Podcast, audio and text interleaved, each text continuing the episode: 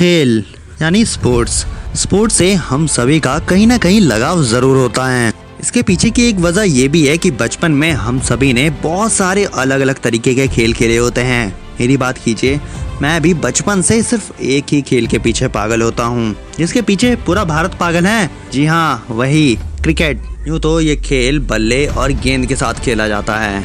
लेकिन न जाने क्यों पूरा देश, पूरी दुनिया इसके पीछे पागल रहती है। मैं अपनी बात बताऊँ तो मैं बहुत छोटा था, जब मैंने क्रिकेट देखना चालू किया। शायद सात या आठ साल का रहा होऊँगा।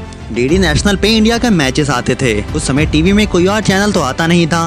तो ज़बरदस्ती वही मैचेस देखने पड़ते थे। उस समय बोरिंग लगने वाला ये मैच कब इंटरेस्टिंग लगने लगा पता भी नहीं चला। देखते देखते 2011 आया और 2011 का वर्ल्ड कप ना भारत में होने वाला था। उस समय मैं लगभग सात या आठ साल का रहा हूँ ज़्यादा कुछ तो समझ नहीं आता था, लेकिन पापा के साथ बैठ के मैच देखने का मज़ा कुछ और ही था। धीरे धीरे मैच समझने भी लगा। मुझे याद है इंडिया वर्सेज पाकिस्तान का वो मैच, जिसमें मिसबाउल हक का वो शॉट, जो कि हवा में जाता है।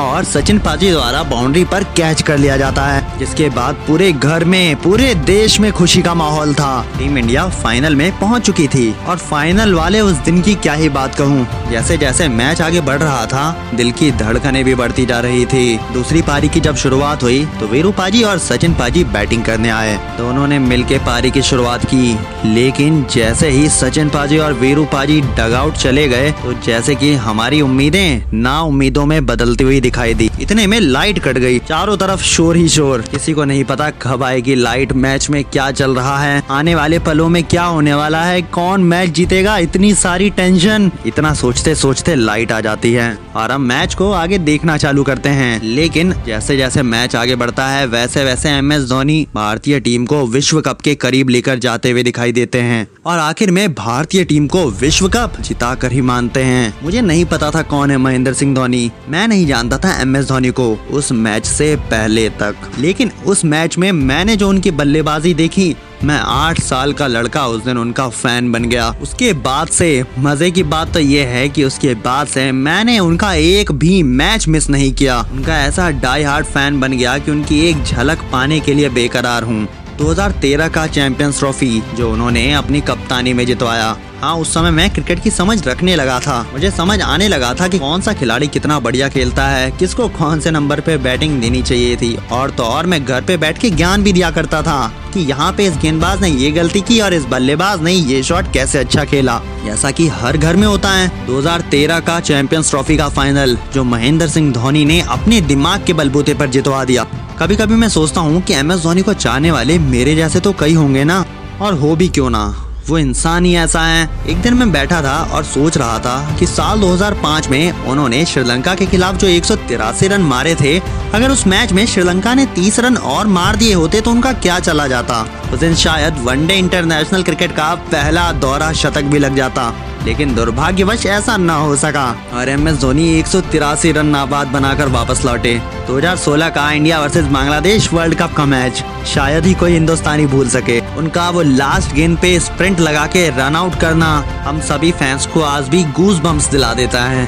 उनके कैरियर को देखो तो मानो वो कैरियर नहीं, बल्कि क्रिकेट की रिकॉर्ड बुक हो। उनके जैसा फिनिशर क्रिकेट इतिहास ने न कभी पैदा किया और न कभी शायद पैदा कर सके। विकेट कीपिंग में शून्य दशमलव शून्य चार सेकंड में स्टंपिंग का वर्ल्ड रिकॉर्ड जब वो कीपिंग करते थे तो उनके हाथ विकेट के पीछे बिजली सी कौंधती थी। फैंस तो चलिए उनके दीवाने हैं, ये माना जा सकता है। लेकिन बॉलीवुड एक्टर्स टॉलीवुड एक्टर्स यहाँ तक कि हॉलीवुड एक्टर्स तक उनके फैंस हैं वेन जॉनसन यानी द रॉक का नाम तो आपने सुना होगा ना वो भी एम एस धोनी के हेलीकॉप्टर शॉट के फ़ैन हैं। वैसे आज के इस एपिसोड बनाने का कुछ मूड तो नहीं था, लेकिन बस मन किया कि एम एस धोनी के बारे में अपने दिल की बातें निकाल दूँ। साल 2019 का वर्ल्ड कप का वो मैच मुझे आज भी याद है, जब न्यूजीलैंड के खिलाफ भारतीय टीम को 240 रन ही चेस करने थे लग रहा था कि यार, ये क्या है? ये क्या तुच्छा सा स्कोर है? ये तो भारतीय टीम ऐसी टहलते टहलते चेस कर देगी। उस दिन मैं स्कूल में था।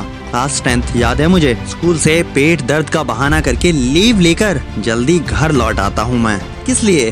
क्योंकि मुझे पीटी सर से पता चलता है कि एम एस धोनी और रविंद्र जडेजा मैदान पे डटे हुए हैं। और ऐसा लग भी रहा है कि वहाँ से मैच निकाल कर ले जाए। उन्हें तो पता नहीं यकीन हो या ना हो, लेकिन मुझे, मेरे माही पर पूरा भरोसा था कि वहाँ से वो मैच निकाल कर भारतीय टीम की झोली में डाल देंगे। मैं स्कूल से लीव लेता हूँ दौड़ते दौड़ते घर पहुँचता हूँ।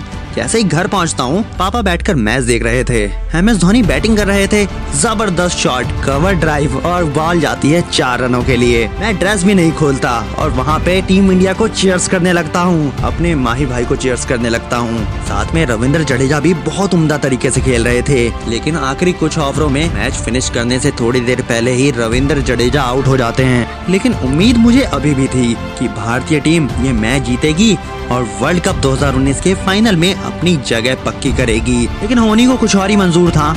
M S Dhoni fine leg पे गेंद को पुश करते हैं और न्यूजीलैंड के one of the finest fielders Martin Guptill के हाथ में गेंद जाती है। और मज़े की बात तो ये है कि वो 30 यार्ड से करेक्ट स्टंप पर निशाना लगाते हैं। वहाँ से उनको सिर्फ़ एक स्टंप दिख रही थी और वो उसी को निशाना साध के हमारे एम एस धोनी को आउट कर देते हैं। हाँ उस दिन मैं रोया था। उस दिन मैं अकेले नहीं, मेरे साथ 125 करोड़ लोग रोए थे, मेरे माही भाई रोए थे, उस दिन रोहित शर्मा रोए थे, और एम एस धोनी की वो इनिंग इंटरनेशनल क्रिकेट में आखिरी इनिंग बन के रह गई।